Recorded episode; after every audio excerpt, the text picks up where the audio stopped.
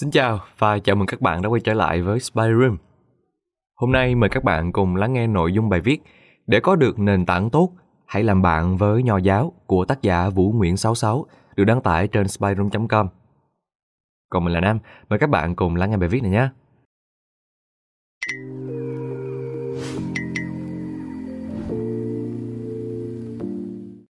Nho giáo trong xã hội hiện đại được coi là một học thuyết kiềm hãm sự phát triển, học thuyết của sự cổ hủ đến từ quá khứ. Thậm chí, trong một giai đoạn, nho giáo còn bị bài xích và lên án mạnh mẽ. Có bột mới gột nên hồ. Phát triển bền vững nhất, sinh ra được nhiều giá trị, chính là phát triển từ chính bản thân mình. Làm thế nào để bản thân phát triển cốt lõi vẫn chính là giáo dục. Với danh xưng Vạn Thế Sư Biểu, triết lý nho giáo khởi nguồn từ khổng tử đã trở thành triết lý giáo dục của thế giới đương đại. Vậy nên, để có được nền tảng tốt, hãy làm bạn với nho học. Tại sao lại là nho giáo mà không phải bất cứ học thuyết nào khác? Không phủ nhận một điều, ngoài nho giáo, chúng ta có thể lấy vô số học thuyết khác thay nhằm thúc đẩy giáo dục. Thuyết hiện sinh, thuyết trường tôn, thuyết tiến bộ. Những học thuyết này đều có tính hữu dụng và tính thực tiễn cao. Nhưng để áp dụng những học thuyết đó vào xã hội Việt Nam, một xã hội bị chi phối bởi yếu tố làng xã khi chúng ta chưa thuần thục sẽ rất khó khăn và mất nhiều thời gian. Thậm chí, việc áp dụng khi chưa nắm vững mà không đúng lúc còn sản sinh ra nhiều yếu tố tiêu cực. Trong xã hội ngày trước, khi yếu tố nho học còn sức ảnh hưởng ít nhiều, chúng ta sẽ chẳng bao giờ thấy việc học sinh đánh chửi giáo viên của mình, mà thấy vào đó chỉ tràn ngập sự tôn kính. Trên mạng xã hội cũng sẽ chẳng lan truyền câu nói không phải người già nào cũng đáng kính, trẻ con nào cũng đáng yêu. Có nhiều yếu tố để dẫn đến vấn đề như trên, nhưng có một lý do mà chúng ta có thể thấy dễ dàng nhất, chính là thượng bất chính, hạ tất loạn. Kẻ bề trên chưa có đủ tài đức xứng đáng để kẻ bề dưới ngước lên noi theo, thì làm sao giữ được vị trí, giữ được quyền cai quản với người dưới? Sẽ chẳng trách được người dưới lộng hành ngang ngược, xúc phạm bề trên. Nhưng nếu người bề trên mà rèn giũa bản thân mình hàng ngày, làm cho bản thân mình phù hợp với vị trí của mình, thì sẽ chẳng kẻ dưới nào dám tiếm quyền làm bừa. Không những vậy, người trên sẽ trở thành tấm gương, mục tiêu phấn đấu cho kẻ dưới noi theo. Nho giáo đã được sùng thượng hơn 2.000 năm nay. Chúng đồng hành cùng với tiến trình phát triển của dân tộc, xây dựng một thể chế xã hội và duy trì trật tự. Vậy nên, chúng ta sao lại phải mất thời gian đi xây dựng một hệ thống mới, sau đó đón nhận hậu quả, từ đó tiến đến chỉnh sửa bổ sung để phù hợp với xã hội. Không bằng chúng ta xây dựng từ cái đã có, làm rõ và bổ khuyết những điều còn thiếu nhờ vào các học thuyết bên ngoài. Thời đại công nghệ, thế giới phẳng là điều kiện tốt để cho thế hệ trẻ phát triển toàn diện hơn. Họ ý thức được giá trị, quyền tự chủ của bản thân và khao khát khẳng định bản thân hơn bao giờ hết. Thế nhưng, vấn đề này đã dẫn đến kết quả tiêu cực nếu như không nhận ra đâu là giới hạn của hành động. Đâm chém người chỉ vì những xích mích nhỏ, đua xe sử dụng vũ khí lạnh nhưng nếu chúng ta sử dụng nho giáo như một bàn đạp xây dựng hệ tư tưởng hành động, sau đó bổ sung bằng những học thuyết khác, thì sẽ hạn chế được những điều như vậy xảy ra. Dù có phóng túng bản thân, nhưng hành động bên ngoài sẽ tự ý thức không vượt quá khỏi khuôn khổ của đạo đức, không vượt quá những giới hạn cơ bản được đề ra trong quá trình giáo dục hình thành nhân cách. Quân tử kiến đức tu nghiệp, trung tính, sở dĩ tiến đức giả, tu từ, lập kỳ thành Sở dĩ cư nghiệp giả, tri chí chí chi, khả dĩ cơ giả, tri chung chung chi, khả giữ tồn nghĩa giả. Quân tử tiến đức tu nghiệp, trung tính là để tiến đức, tu tinh ngôn từ để lập cái thành thực của mình, là để giữ vững cái nghiệp vậy. Biết chỗ đến mà đến chỗ ấy là có thể gần tới đức, biết chỗ cuối cùng mà suốt đời giữ vững là có thể giữ cho còn cái nghĩa vậy bạn sẽ xây dựng nền tảng như thế nào nếu làm bạn với nho giáo? Nhân cách lý tưởng. Một trong những mục đích lớn của nho giáo là xây dựng hình mẫu con người lý tưởng dưới danh xưng người quân tử hay bậc đại trượng phu. Người quân tử của khổng tử thì hồn nhiên, lúc nào cũng nhân hòa, ôn hậu, đức hạnh, nhưng những hành động biểu lộ ra bên ngoài không thể hiện là kẻ vô năng chỉ biết nói suông. Đến mạnh tử bậc đại trượng phu của ông lại khoe dốc, nghĩa là thông minh, hiểu biết, mà cứng cỏi đối chọi với bên ngoài. Hình tượng quân tử trong khuôn mẫu tuân tử có phần khắc khe hơn. Người quân tử và tiểu nhân khoảng cách không còn xa. Những việc người quân tử có thể làm thì tiểu nhân cũng làm được. Nhưng khác nhau chính là con đường mà mỗi nhân cách chọn. Đường ngay thẳng hay cong queo nghiêng lệch. Kết hợp cùng với yếu tố thời đại, chúng ta thấy được sự thay đổi về định nghĩa người quân tử của ba tượng đài nho giáo chính là quá trình phát triển của nhân cách con người. Trong quá trình phát triển này, chúng ta dễ dàng bị tha hóa bởi nhiều yếu tố, danh và lợi, thiện và ác, vân vân. Khi chúng ta còn nằm trong vòng tay cha mẹ, những yếu tố nhân hậu và ôn hòa luôn được đề cao. Đệ tử nhập tắc, hiếu xuất tắc để, cẩn nhi tính, phím nhi ái chúng, nhi thân nhân. Người quân tử ở trước mặt cha mẹ thì hiếu thuận, ra khỏi nhà thì cần kính trọng bậc huynh trưởng, ít lời ít tiếng. Khi nói thì phải đặt chữ tính lên đầu, yêu tất cả mọi người mà thân cận với những người nhân đức. Đến khi lớn và vấp với cuộc sống, nhân cách lý tưởng đó gặp phải những thử thách, từ đó biến đổi phù hợp với thời cuộc để nhập thế mà không bỏ đi đức tính được xây dựng từ thuở ban đầu. Người quân tử giờ đây phải gai góc hơn, cứng cỏi để đối chọi với những tha hóa. Cư thiên hạ chi quản cư, lập thiên hạ chi chính vị, hành thiên hạ chi đại đạo, đắc chí, giữ dân do chi, bắt đắc chí độc hành kỳ đạo, phú quý bất năng dâm, bần tiện bất năng di, uy vũ bất năng khuất, thử chi vị đại trượng phu. Ở cái chỗ rộng trong thiên hạ, đứng giữa cái ngối chính trong thiên hạ, đi con đường lớn trong thiên hạ, làm việc đường hoàng, không cúi đầu chịu khuất phục, phục tòng theo lễ và nghĩa. Đắc chí thì đi cùng với dân mà theo đạo, không đắc chí thì một mình theo đạo, phân biệt được đúng sai, không bị lôi kéo. Giàu sang không làm cho lòng của mình bị thay đổi, uy quyền không làm khí chất của mình bị thay đổi. Ấy thế mới là bậc đại trượng phu. Vấn đề tha hóa là việc dễ dàng trong xã hội hiện đại, nhưng gần buồn mà chẳng hôi tanh mùi buồn mới thực sự là đáng quý biết bao. Nhìn nhận một cách sâu rộng, đây chính là cách mà bạn bảo toàn những giá trị cốt lõi của bản thân mình. Mọi vấn đề tâm lý đều diễn ra khi những giá trị bên trong và hành động thể hiện bên ngoài không được đồng nhất. Những bài báo gần đây đã cho chúng ta biết được rằng kẻ ngu làm điều ác không đáng sợ bằng kẻ thông minh làm điều ác hay nếu đã không tử tế thì đừng đẹp trai. Đây là những cám dỗ mà chúng ta gặp hàng ngày khi đối mặt với những giá trị lợi ích. Thành công là một trong những mục đích sống của con người và để đạt được cũng có nhiều phương pháp. Có một sự thật rằng, con đường dựa vào chính thực lực của bản thân, con đường chính đạo thì luôn gian nan hơn những con đường xấu xa, tội ác. Nhưng lựa chọn làm sao cho hợp lẽ lại là vấn đề mà ta phải vượt lên trên chính mình. Tài, tinh, trí năng, quân tử tiểu nhân nhất giả, hiếu vinh, ô nhục, hiếu lợi, ố hại, thị quân tử, tiểu nhân chi sở đồng giả, dược kỳ sở dĩ cầu chí chi đạo tắc dị hỷ. Tôn tử Người quân tử hay bậc đại trượng phu rất gần gũi với đời sống hàng ngày. Nó chẳng phải cầu đâu xa mà chính là bản thân của chúng ta trong quá trình phát triển. Làm bạn với nho giáo sẽ xây dựng được cho bản thân một nhân cách lý tưởng, thuận theo lẽ phải mà không bị thiên lệch. Nhân cách đó được xây dựng bằng một bức tường mang tên tự nhận thức. Tự nhận thức về bản thân và bên ngoài. Từ đó, so sánh đối chiếu luân lý đạo đức. Có thể trong một tình huống nhất định, bởi vì nhân cách này sẽ khiến chúng ta nhận nhiều chỉ trích như không hợp thời, không biết nắm bắt cơ hội. Nhưng ai rồi cũng sẽ mất đi. Giá trị vật chất bên ngoài rồi cũng hóa thành cát bụi. Nhưng có một thứ sẽ sống mãi trong lòng mỗi người khi điểm mặt đọc tên, đó chính là nhân cách. Làm thế nào mà nho giáo lại có thể xây dựng được nhân cách lý tưởng? Điều đó có được là nhờ vào giáo dục.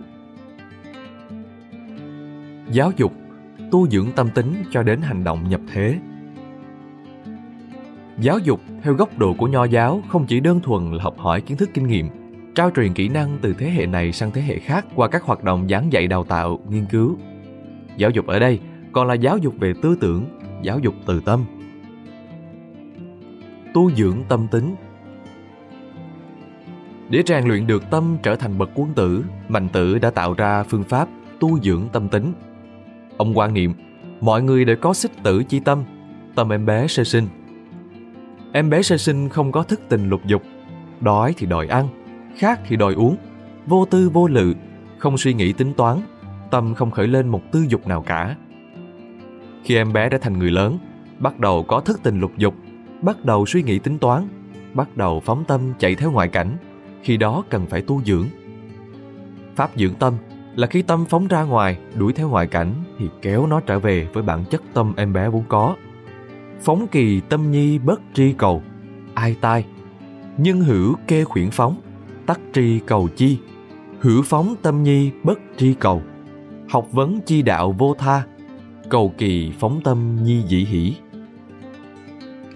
Phóng tâm trong rủi theo ngoại cảnh mà không biết kéo nó lại, buồn thay.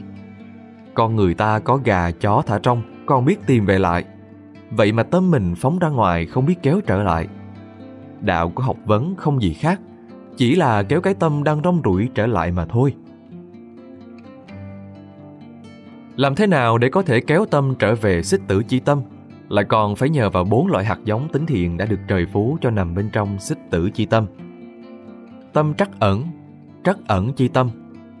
Tâm biết thẹn, ghét, tu ố chi tâm tâm khiêm tốn nhường nhịn từ nhượng chi tâm tâm biết đúng sai thị phi chi tâm và bốn hạt giống này có thể phát triển được hay không là do môi trường giáo dục và sự tự sửa đổi bản thân nếu được vuông bồi nhờ môi trường giáo dục thì sẽ phát huy mạnh lên thành bốn đức lớn thành quân tử. Nếu không được chăm sóc giáo dục thì bốn hạt giống sẽ hư hoại sẽ thành tiểu nhân. Hữu thị tứ đoan nhi tự vị bất năng giả, tự tật giả giả, vị kỳ quân bất năng giả, tặc kỳ quân giả giả, phạm hữu tứ đoan ư ngạ giả, tri dài khoét nhi sung chi hỷ, nhược hỏa chi thủy nhiên, tuyền chi thủy đạt, cẩu năng sung chi, túc dĩ bảo tứ hải, cẩu bất sung chi, bất túc dĩ sự phụ mẫu. Có bốn đầu mối ấy mà tự cho rằng mình không thể sửa mình được ấy là tự hại mình. Tự cho rằng bậc quân chủ của mình không thể sửa mình được ấy là hại bậc quân chủ vậy.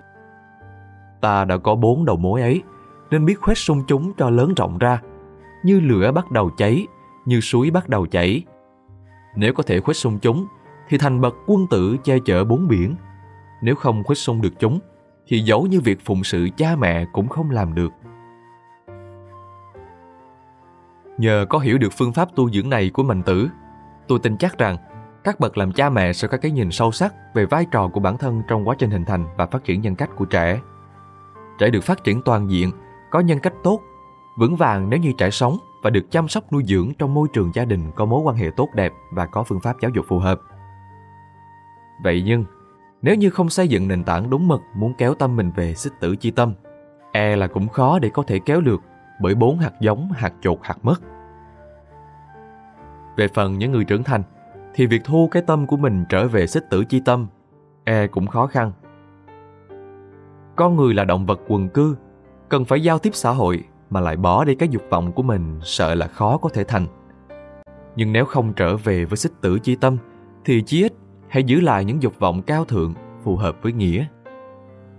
Điều này đòi hỏi ta có tính tự giác cao, cùng với đó phải kết nối bản thân và rèn luyện tâm tính của chính mình kết nối bản thân bằng những câu hỏi mà tăng tử thường tự hỏi bản thân sau mỗi ngày ngô nhật tam tỉnh ngô thân, vị nhân mưu nhi bất trung hồ giữ bằng hữu giao nhi bất tính hồ, truyền bất tập hồ.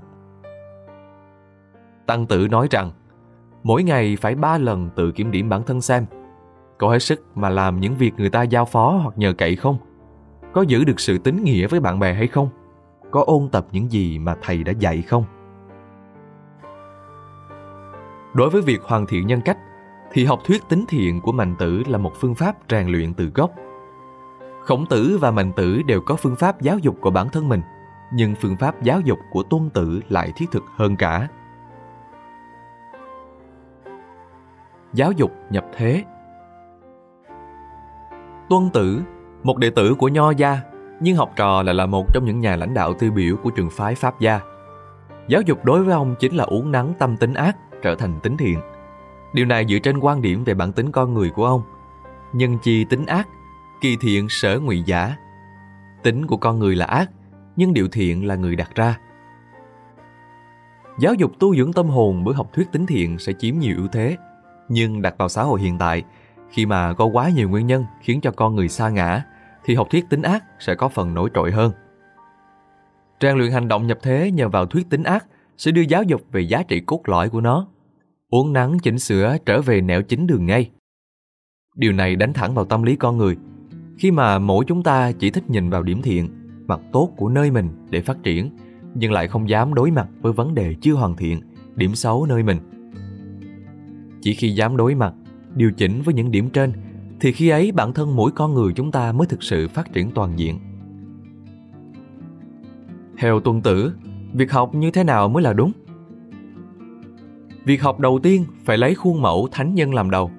Học đi đôi với việc tu dưỡng tâm tính, một ngày ba lần xét lại bản thân mình. Quân tử sinh phi thị giả, thiền giả ư vật giả. Người quân tử không phải sinh ra đã khác người ta, vì khéo mượn cái vật bên ngoài vậy. Vì con người vốn tính ác, không hoàn hảo nên dù có tự lực sử dụng năng lực của bản thân, sẽ không bao giờ thành công được. Nhận biết được cái dở của mình với thái độ cầu thị góp nhặt những ý kiến bên ngoài, sau đó biến thành của mình thì mới trở nên tốt hơn được. Nô mã thập giá, công tại bất xá. Ngựa kém kéo xe đi trong 10 ngày cũng lập công được nhờ vào chỗ đi mãi không từ bỏ. Học tập là quá trình dài, không phải ngày một ngày hai. Học một nửa mà đã thấy khó nản thì chẳng khác gì đẽo cày giữa đường, tốn công vô ích. Chính vì vậy, việc học theo tuân tử cần có sự kiên trì, kiên định theo đuổi đến tục cùng chân lý. Chúng ta nhìn lại vào cuộc sống, năng lực có thừa hay yếu kém, nhưng ý chí không có, thì cho dù có bước một bước hay vạn bước để thành công, thì đó mãi là khoảng cách xa vời. Vậy nên, nếu đã xác định được mục đích, xin bạn hãy đừng bỏ cuộc mà kiên định bước tới, dù cho có mất nhiều thời gian nhưng bạn vẫn có cơ hội để thành công. Học để tâm và thân hòa làm một. Quân tử chi học giả nhập hồ nhĩ trứ hồ tâm bố hồ tứ thể hình hồ động tĩnh, suyễn nhi ngôn, nhuyễn nhi động, nhất khả dĩ vi pháp tắc sự học của người quân tử vào ở tai, rõ ở tâm, hiện ra ở tay chân, hở ra mà nói, cụ cựa mà động, đều có thể lấy làm phép tắc. Phải chăng đây là điều mà chúng ta luôn muốn hướng tới? Tôi có làm đúng không? Mình làm như thế chắc không có vấn đề gì. Hành động này có phải là khiếm nhã không? Đã và đang là câu hỏi của rất nhiều người trước những quyết định hành động. Nhưng nếu khi chúng ta học để tính ác trở về thiện, thì hành động bên ngoài và suy nghĩ bên trong hợp là một. Trước mọi quyết định của hành động, sẽ không còn phải đặt câu hỏi hay lăng tăng nữa dù phóng túng tâm mình sẽ hợp với đạo học thì phải biết biết thì phải làm chứ không phải học cho biết để lấy cái biết của mình để lừa dối thiên hạ rồi chính mình lại không làm những điều mình biết thật tệ làm sao khi giáo viên luôn mực nói học sinh phải kính trên nhường dưới. Yêu thương bạn bè nhưng chính họ lại đi nói xấu đồng nghiệp chèn ép học sinh. Vậy người thầy ấy có đáng với danh phận của mình chăng? Tâm người thầy ấy vẫn bị vấn đục tu dưỡng chưa đạt, học chưa tới chăng? Hay đây chỉ là hạng tiểu nhân bởi những việc mà bậc quân tử làm thì tiểu nhân cũng làm được vậy, chỉ khác cái tâm thiện hay ác mà thôi. Bất văn bất nhược chỉ, văn chỉ bất nhược kiến chỉ, kiến chỉ bất nhược hành chỉ, học chí ư hành chỉ nhi chỉ hỷ, hành chi minh giả, minh chi vị thánh nhân, thánh nhân giả giả bản thân nghĩa, đương thị phi, tề ngôn hạnh, bất thất hào ly. Tuân tử. Học luôn phải đi đôi với hành, nếu không thì đó chỉ là mớ lý thuyết. Chẳng thiếu gì trong cuộc sống xuất hiện những kẻ thùng rỗng kêu to, chỉ biết nói mà không biết làm. Cải tạo phần con trở thành nền tảng. Tâm tính cho dù tính thiện hay tính ác, vốn dĩ ai cũng như ai, cũng có phần con, bản năng chúng ta sẽ chẳng bao giờ chối bỏ nó là một phần của chúng ta. Nhưng thay vì gạt nó sang một bên, thì nho giáo đã chỉ cho chúng ta giáo hóa chúng, uống nắng chúng để phát triển đồng điệu với phần người. Nho giáo như một sợi dây thắt chặt, kìm hãm và thuần hóa phần con, tạo ra bằng đạp giúp chúng ta phát triển đồng nhất bên ngoài và bên trong. Chính vì thế, để có được nền tảng tốt, hay làm bạn với nho giáo.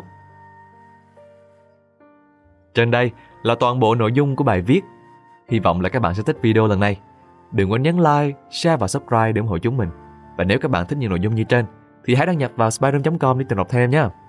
Còn mình là Nam. Xin chào và hẹn gặp lại.